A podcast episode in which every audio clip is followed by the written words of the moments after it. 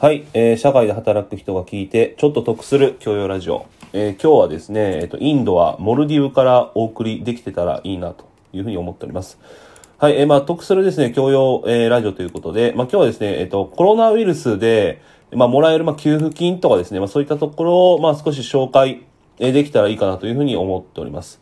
まあ、コロナウイルスがですね、まあ、非常に大変で、まあ、ニュースなんかでもですね、まあ、いろんなこう給付金とか、まあ、補助金とかですね、まあ、そういったところが案内されていますけれども、まあ、いまいちですね、まあ、よくわからんという方の、まあ、一歩踏み出せるですね、え情報をですね、提供できたらいいかなというふうに思っております。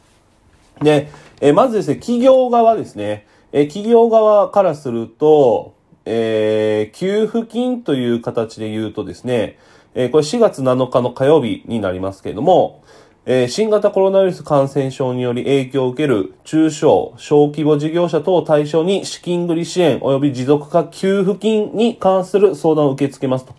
いうことで、まあこれ給付金なんですね。えーなのではもらえるというふうな形になっています。えーまあ詳しくはですね、えっ、と、ホームページ見ていただければと思うんですけども、まあ、あの、条件としてはですね、えー売上が前年同月比で50%以上減少している人ですね。で、中小企業であれば、まあ、えー給付額は200万円。で、個人事業者とは、まあ、100万円というところです。で、えーこれですね、まあ、給付金ですので、まあ、もし、まあ、対象となる方はですね、まあ、ぜひですね、えっ、と、申し込んでいただければなというふうに思います。で、えー続いて企業対象になりますけれども、融資ですね。えーまあ、すでにまあ皆さん申し込まれている方は多いと思いますけれども、まあ、国金ですね、えー日本政策金融高校であれば、えー新型コロナウイルス感染症特別貸付の概要ということで、えー条件としてはですね、えー最近1ヶ月の売上高が前年または、え前々年の同期と比較して5%以上減少している方と。ただし、えー業歴3ヶ月以上、え1年1ヶ月未満の場合等は、最近1ヶ月の売上高が次のいずれかとして比較して5%以上減少している方ということで、えここ過去3ヶ月の平均売上高、えー令和元年12月の売上高、令和元年10月から12月の平均売上高というふうになってます。で、まあこれ融資になるんでですね、まあお金返さないとダメなんですけれども、まあ限度額としては一応6000万ですね。え一応借り入れますんで、えーまずまずまあ当面の、えー運転資金としてはまあ十分かなというふうに思います。で、まあ利率ですね。えー利率に関してはもう実質これまあ無利子化なんでですね、まあちょっとですね、財務勉強している方からすると、まあもう絶対借り得ですね、え借りないに越したことはないというような制度かなというふうに思います。まあ、3年以内ですね、えーに関しては、えー基本的には、えー実質、まあ、まあ、無利子というふうなところですかね。詳しくは、えー日本政策金融高校をご覧いただければと思います。で、えー続いて個人向けですね。えー個人向けに関しては、まあ、Google とですね、えー個人コロナウイルス、えーまあ、補助金とかで計算、えー検索すると、まあ、まとまったですね、まあ、いいサイトが出てきますので、そちらをご覧いただければと思います。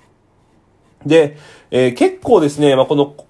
補助金とか貸付制度も何がややこしいかというと、えー管轄しているですね、省庁が、まあ、全然違うんですね。え例えば私がですね、今これ見てるサイトで言うと、まあ、生活費の貸付、え生活福祉資金貸付制度というのがあって、えー対象はですね、新型コロナウイルスの影響を受け、休業等により収入の減少があり、緊急かつ一時的な生計維持のための貸付けを必要とする世帯ということで、えー学校等の休業個人事業主の特例の場合は20万円以内、えー借り入れるというところですね。えこれは、え連絡先はですね、これ社会福祉協議会というところになります。はい。で、他にもですね、えもし感染しちゃって、えー働けない時の手当ですね、えー傷病手当金というようなところありますけども、えーこちらに関しては健康保険がか、えー管轄というふうになっていると。で、えーもしくはですね、えー他にもありますね、小学校等の臨時休業によって働けなくなった時の手当と。えーいうような場合に関しては、連絡先は学校と休業助成金、支援金と相談コールセンターというようなところになると。他にもですね、えー電気料金の支払い期限の延長も、まあ、できると。まあ、これ電力会社さんに連絡してくださいねと。で、ガス料金の支払い期限の延長もできると。これもガス会社さんに連絡してくださいねと。え、水道料金もですね、支払い期限延長できて、これはまあ水道局さんにやってくださいと。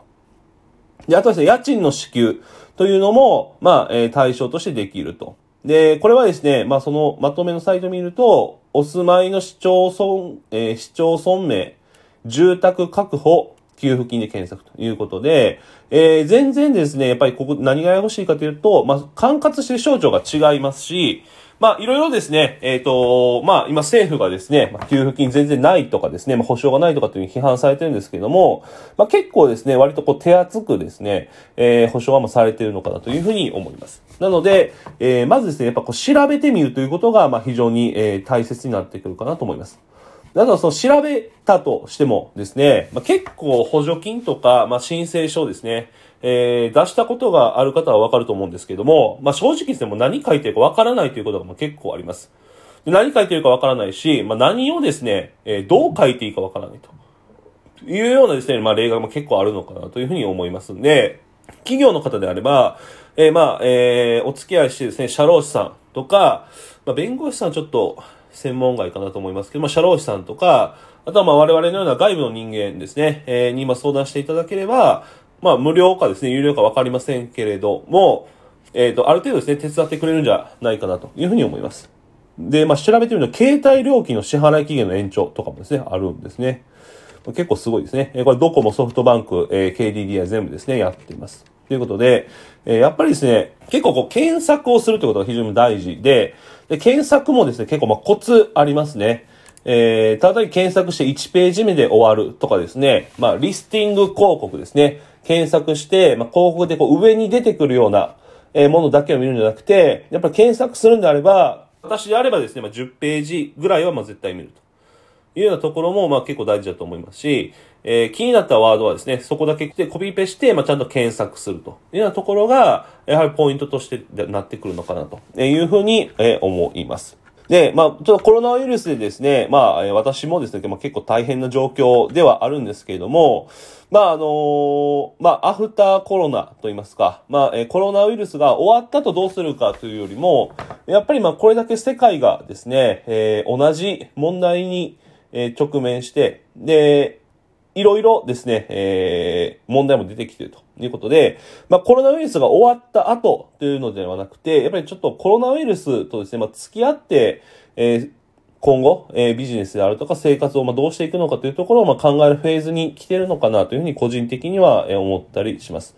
まあですんで、えー、今回のですね、コロナウイルス、まあ今は一時的に、えー、ぐっとですね、まあ経済も下がって、えー、自粛要請も出されてですね、まあ非常にちょっと今落ち込んでる状況なんですけれども、これがですね、じゃあそのコロナウイルス前ですね、えビフォーコロナに、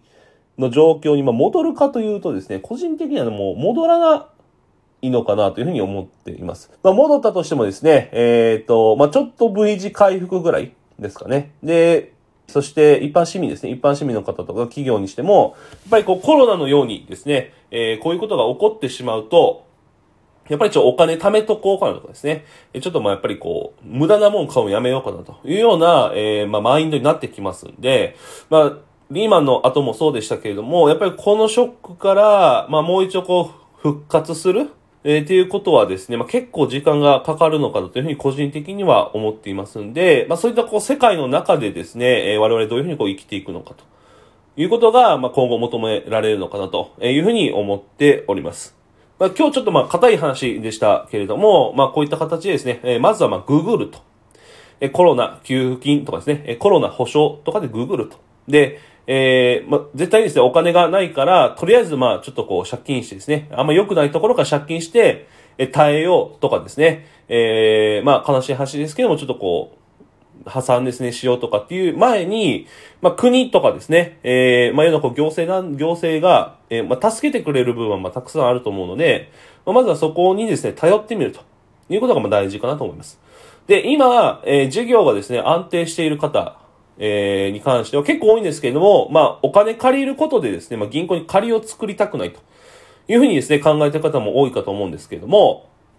えっ、ー、と、銀行からするとですね、お金借りている方だけが、まあ、お客さんではありますんで、まあ、今ですね、まあ、結構まあ、無利子ということもありますんで、まあ、借りれる分は、まあ、借りておくと。で、できるだけですね、返済は、まあ、長期ですね。えー、まあ、3年とかですね、5年とか、そういった形はなくて、できれば10年、まあ、できるのは15年とか、で、月額の、まあ、ランニングコストを抑える形でですね、えっ、ー、と、融資をですね、受けていただければな、というふうに思います。